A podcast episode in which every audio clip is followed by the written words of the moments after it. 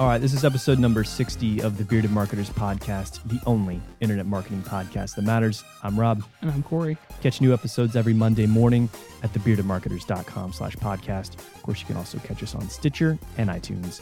Take a second to follow us on Twitter, Google+, Facebook. We have a newsletter at thebeardedmarketers.com. We, uh, we throw out a bunch of interesting stuff outside of this podcast. We got videos, other pieces of content, tips, A lot tricks, of that you know, coming whatever. too. We set up a new creative space that we're going to be doing a lot more recording in. Creative space. Good way to put it. Yeah. Thank you. We have a nice recording studio. So we'll be dropping some new videos on you guys.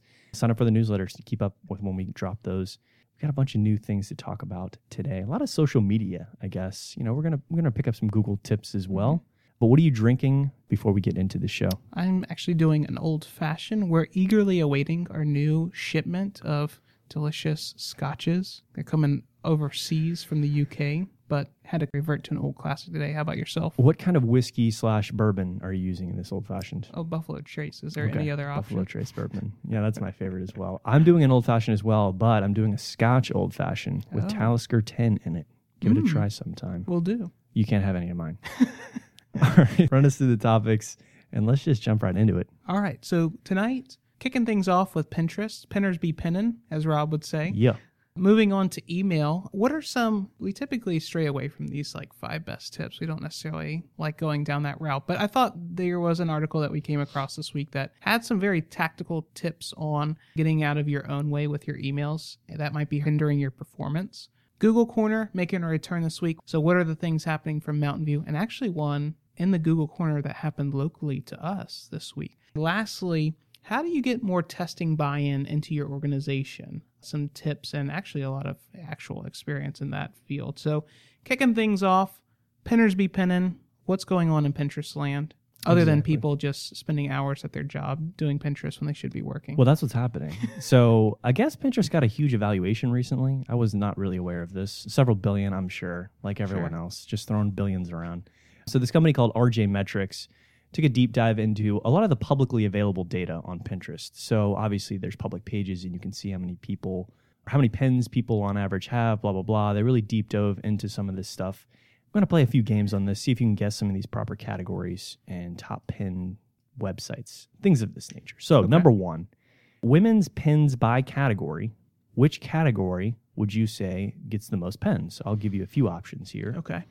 Uh, holidays and events, weddings, Ooh. home decor, do it yourself and crafts, or food and drink. Oh, man, those last three are tough.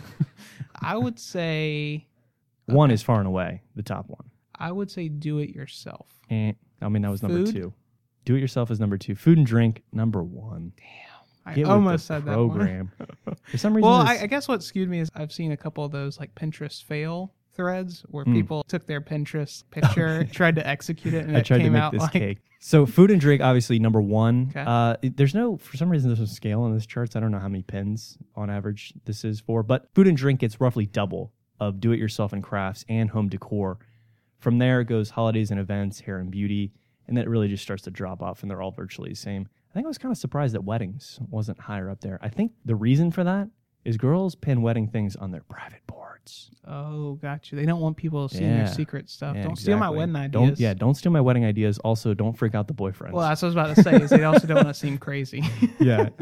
All right. So that was the first game. Game number two so much pressure. most repins by domain. So this Okay. is going to be awfully specific. I'll give you a few options here. Number one, westelm.com. Love their stuff. Number two, brides.com. Number three, urbanoutfitters.com. williamsonoma.com. Quirky.com or Etsy.com. Ooh, What is number one? Again, far and away, there is a number one. It's not even close.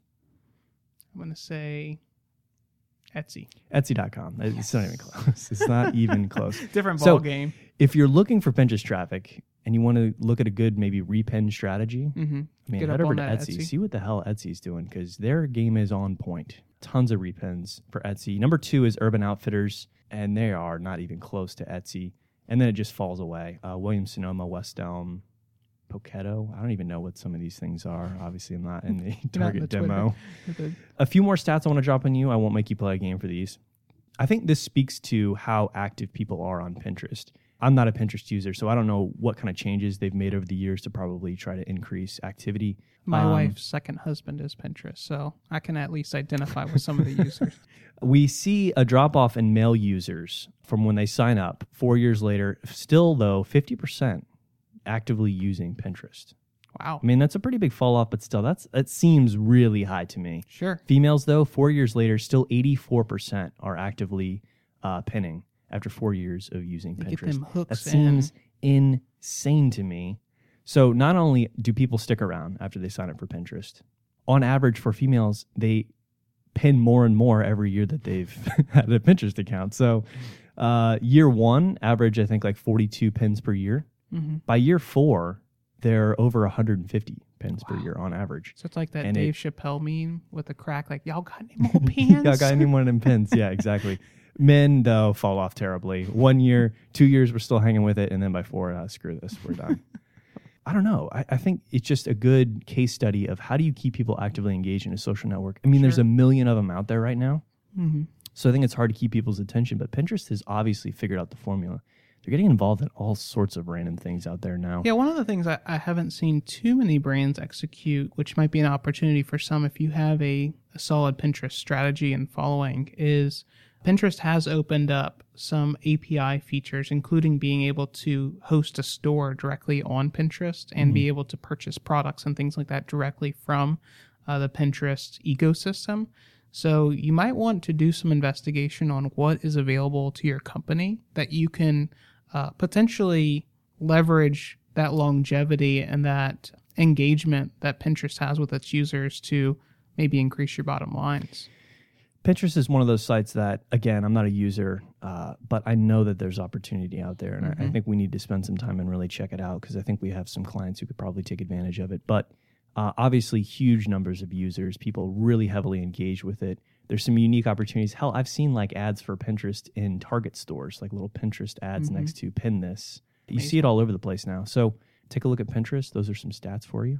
All right. What else we got? Pivoting over to the email world, came across this article that had some five takeaways on, like I mentioned, getting out of your own way, but making sure that your email strategy isn't also causing yourself some harm. So these are actually tips that aren't going to necessarily increase your open rates, but are things for you as an email marketer or just a marketer in general to think through. And I think some of this actually has carryover to PPC and really other marketing platforms that you might use or channels. But I thought that some of them people need to take into consideration because I think with email marketers, sometimes it's a little bit immature in the way that they go about testing things and how they look at metrics, looking at really the big picture as it relates to the business. So I think some of these tactical takeaways can help you refocus, but also come up with a better holistic strategy. So, number one, do not write subject lines that promises something that your email doesn't deliver on. And I find this very often actually when I'm looking at emails. You'll write a catchy subject line, it'll hook me, and then sometimes I'll click into an email searching for what actually got me into viewing this email. Mm-hmm. And I think that not only does that potentially hurt performance, obviously, on click throughs, but it does potentially bring up some anger in the user as well that you're not delivering on your emails feels bait and switch potentially could affect your unsubscribe rates Well, I feel like it could affect future open rates. I mean, I, I, obviously you sort of lied, maybe not directly or on purpose, but I, maybe I'm not going to believe your future subject lines. I don't know if you're going to mention this one, but similarly, if you have pictures in your email and I go to click on them and I end up on the website, like your homepage, mm-hmm. Uh, when I wanted to find that product, that's another example of that. So I'm going to do a call out on this because this happens a lot. Screen.com, you guys are actually very notorious at doing this. That's So a cold blooded call they, out. they will have images. Good company. We actually Yeah. use them for the Bearded Marketers t-shirts.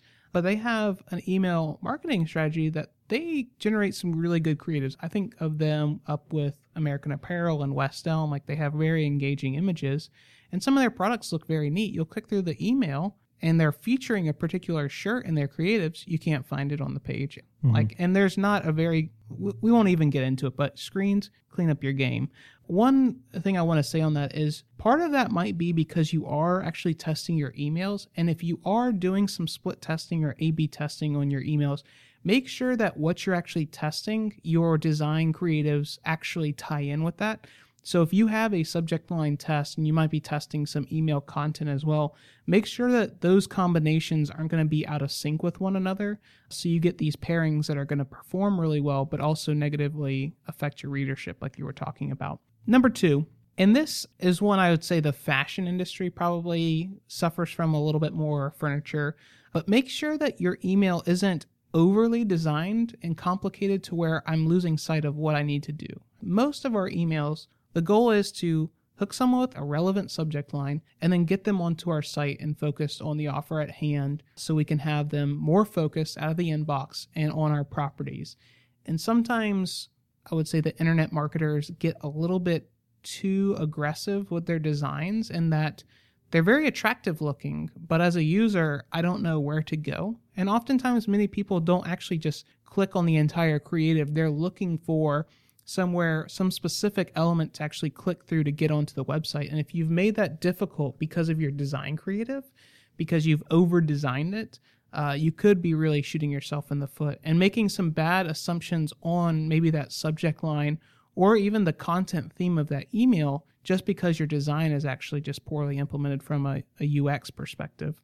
Moving right along, also in the same kind of vein with your designs, make sure that you're keeping it focused. Uh, this is something that I've run into quite a bit with email marketers, and that I feel that the consensus with many marketers is I can have a main theme, which probably ties in with my subject line, hopefully, but then I just want to throw in as much stuff into that email as possible to hopefully get a click. You know, I have to have high open and click through rates. But the problem with many emails is it becomes an overwhelming experience, just like landing pages and websites we were talking about last week. Email now becomes this collage of random things to grab my attention. And even though I might be supremely interested in the in the content you have at the top, as I scroll through that page, there might be more content pieces that are less and less relevant. And then at the end of it, I've totally forgotten about the main item that I was maybe interested in clicking in, but I've read all this other stuff that I don't care about. So now it's like back to my inbox, delete that one and move on. So just be careful how far down the path you go with your email and how many things that you just throw in there to try to get clicks. Yeah, you could compare it to a lot of large retailers' homepages. They just Oh, throw yeah. tons of shit on there and it's most of it's not relevant. I don't even like look at them anymore. You just straight go to category pages and things like that. But emails that are a mile long with 10 different sales and all this other crap on there, that can't work well. Last two, and we'll make this quick. Make sure, okay, so we were talking about this earlier, what the goal of the email is. It's really to be show relevance to the subject line. People were obviously motivated to click,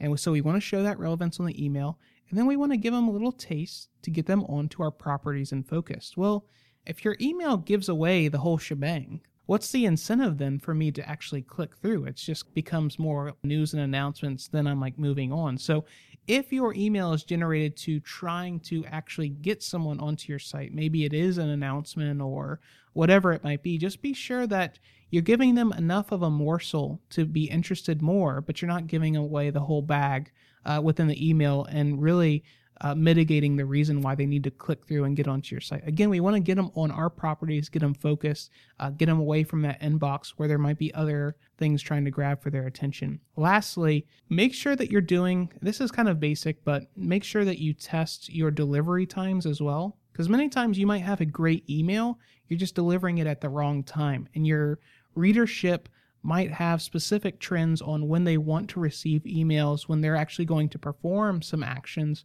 And I hate to see that some companies have really great email designs, but they might just be delivering it at the wrong time where people are just kind of in a casual browse mode mm-hmm. and, and aren't necessarily going to interact with it. So, really play around with your timing as well as with your emails. And a lot of the bigger platforms now have gotten better at learning these things. So, you can create actually unique profiles per emailer as long as they are generating enough frequency for you. But again, make sure you're paying attention to that because delivery times do play a, a big role into uh, engagement. So that's it from an email standpoint. We'll tweet out the link.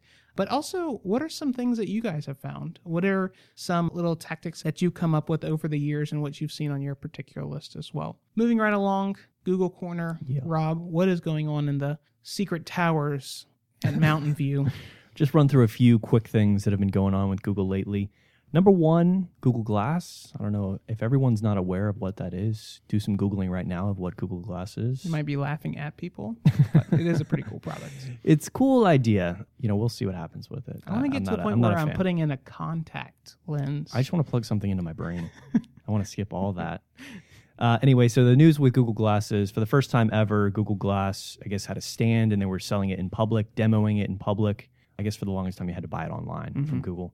And this was at TPC. right in our backyard. Yeah, right here in our backyard at Ponte Vedra. Mm-hmm. We don't go, or you did. I did. I try to avoid it as much as It's possible. terrible. Tools from all around the world travel in wearing their pink polos and ruin everything for the American weekend. flag pants. Thanks a lot, you jerks. Anyways, moving on. Google is testing some different ranking methods in their product listing ads. Mm-hmm. So just So- for the people that might not be familiar, product listing ads are when you do a search query and in AdWords, instead of just showing a text or an image ad or whatever it might be, you can actually give them a product feed and market your products directly in the search results. So if you want to actually test this, search like best TVs in Google Right. and you'll see some ads of actual TVs being generated. That's a PLA or product listing ad. Right. So traditionally, they rank these things by bid, just like everything else. Bid and click Give through. me that money. Yeah, exactly. So if you do a search for TVs, you'll see these ranked by bid and click through rate, their little algorithm. But they've been testing recently. If you do a Google search for, like you suggested, best TVs, they'll be ranking things by rating instead of purely click. But just keep in note that the ratings, at least at this point, are typically generated on the actual merchant itself. It's not actually on the product reviews. So you will, it's essentially a, a trust review mm-hmm. indicator, not necessarily on that exact product. Which I guess makes sense if you do a search for a specific product. But if you were to, so for example, best TVs, it doesn't necessarily make sense. I don't care who the best merchant is. I want to know what the best TV is, right? So it should be Right. ranked by product rating. I th- yeah, I think that they're That's probably- kind of a weird. Well, I think that their concern probably at this point is maybe they just haven't tackled a good way on Figuring ensuring quality Yeah. on reviews. Yeah. Like how how do we know that there's certain criteria that are followed? Maybe they'll come out with a product later on where you're submitting reviews to a Google process or you have to follow uh, terms of service with your reviews. Mhm. But I think that's probably kind of what's holding them back on using that. Is just how do we ensure that you're following non iffy tactics to get your product ratings always very high. Last thing I'm going to mention about Google, and this is a recent study that helped me lose even more faith in humanity by a UX firm called Bunnyfoot out in London.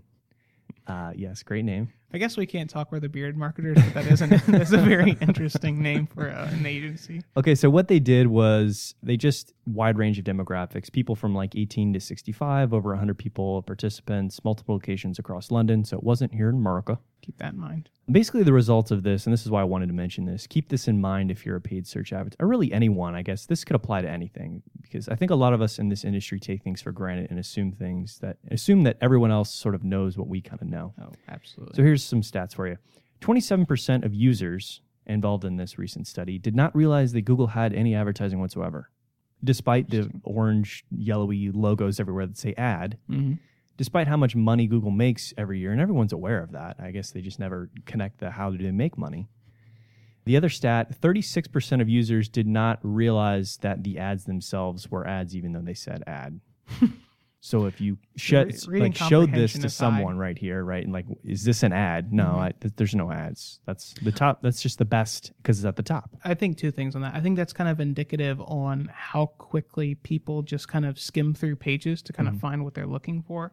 But also, I think how much of that is potentially related to just habits. You get set in your process in which you absorb a search engine result page, and you've been using Google for a long time. Mhm. And so, if you started your relationship with Google not thinking that they're ads, even though it says ads on there, you're so accustomed to using that, you know, X amount of times a day, and you go through your normal processes. Maybe small things like that are just kind of blinded. You know, I, I don't even pay attention to that. I'm just kind of scrolling through and I don't pay attention to this very. We had actually a debate about this if it was yellow or orange and it bridges both think of those color spectrums.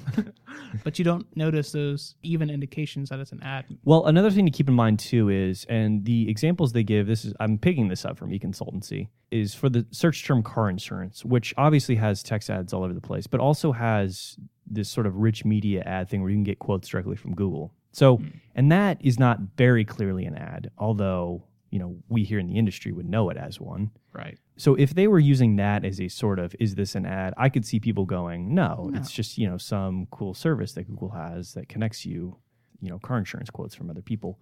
So I could see how that could be a little confusing. But the rest of it still sort of blows my mind that there are that many people still out there who do not realize that Google has ads all over the place.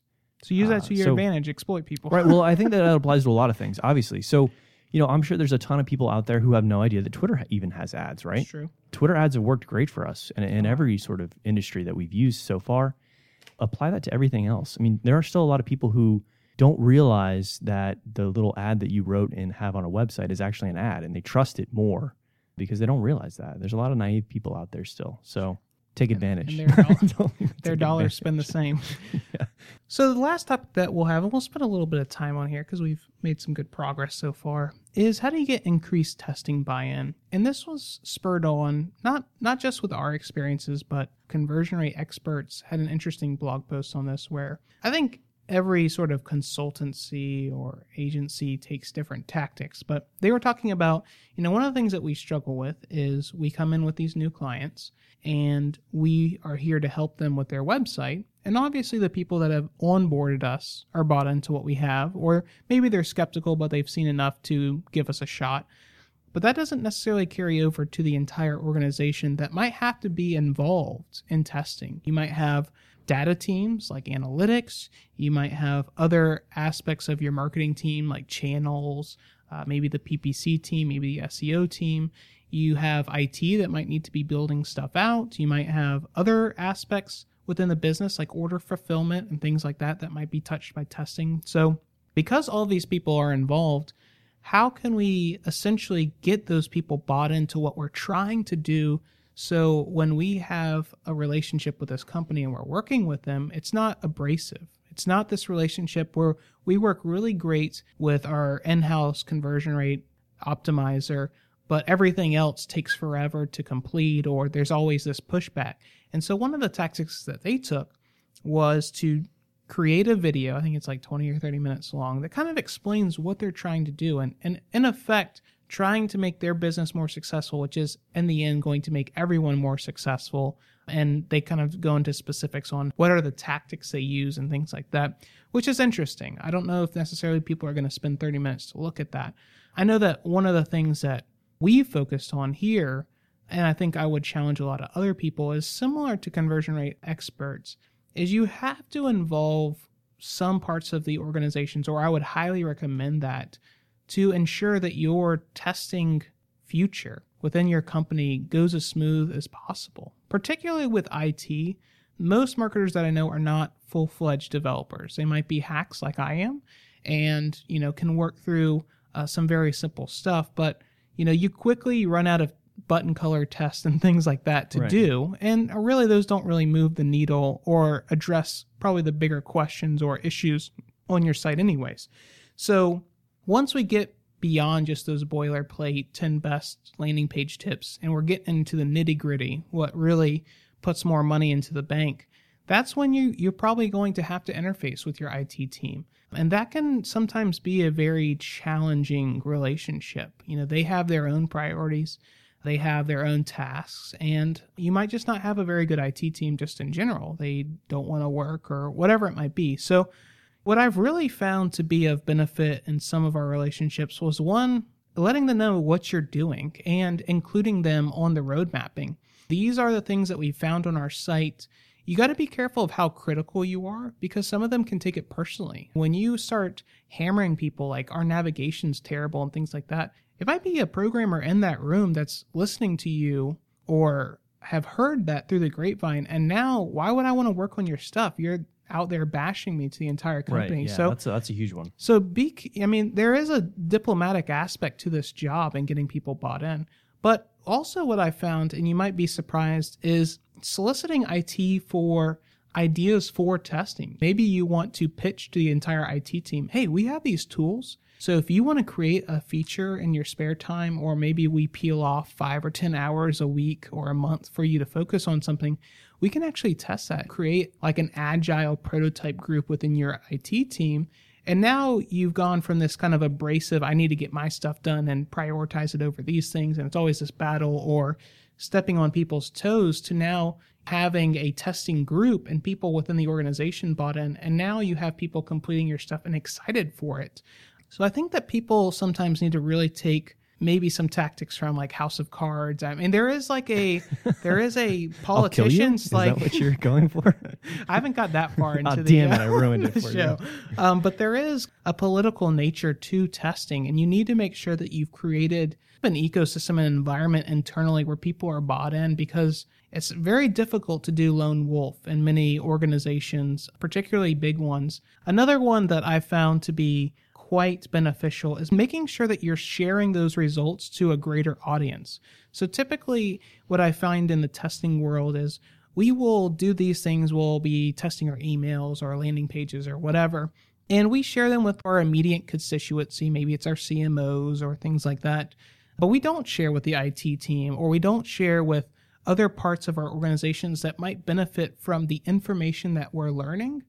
But also, what that does is making sure that people are aware of the great things that you're doing. Maybe you are having some misses, but just because a test fails doesn't mean that you're not going to learn something that also might prevent future mistakes or beating, you know, people beating their heads against the wall. So make sure that you're communicating. Sometimes causes some hesitation because you're scared of more eyes on what you're doing or concerned about additional questions. But I do find that making sure that you're not just hoarding your test results and communicating them only to certain people can sometimes hurt the internal buy in because people feel like you're some secret organization that doesn't share their data or isn't really doing anything. So they don't think of you as an option internally. So, again, communication can really be key for that.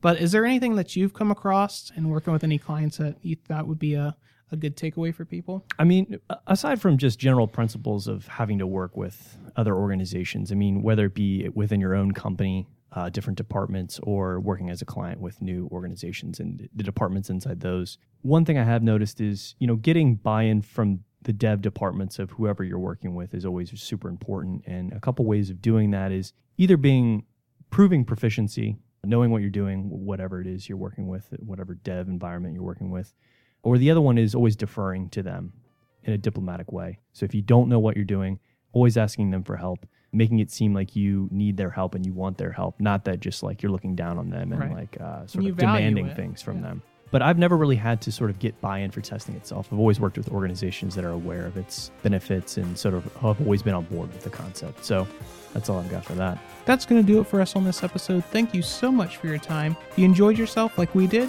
leave us a rating on iTunes. It'd be greatly appreciated. Or share with colleagues or friends.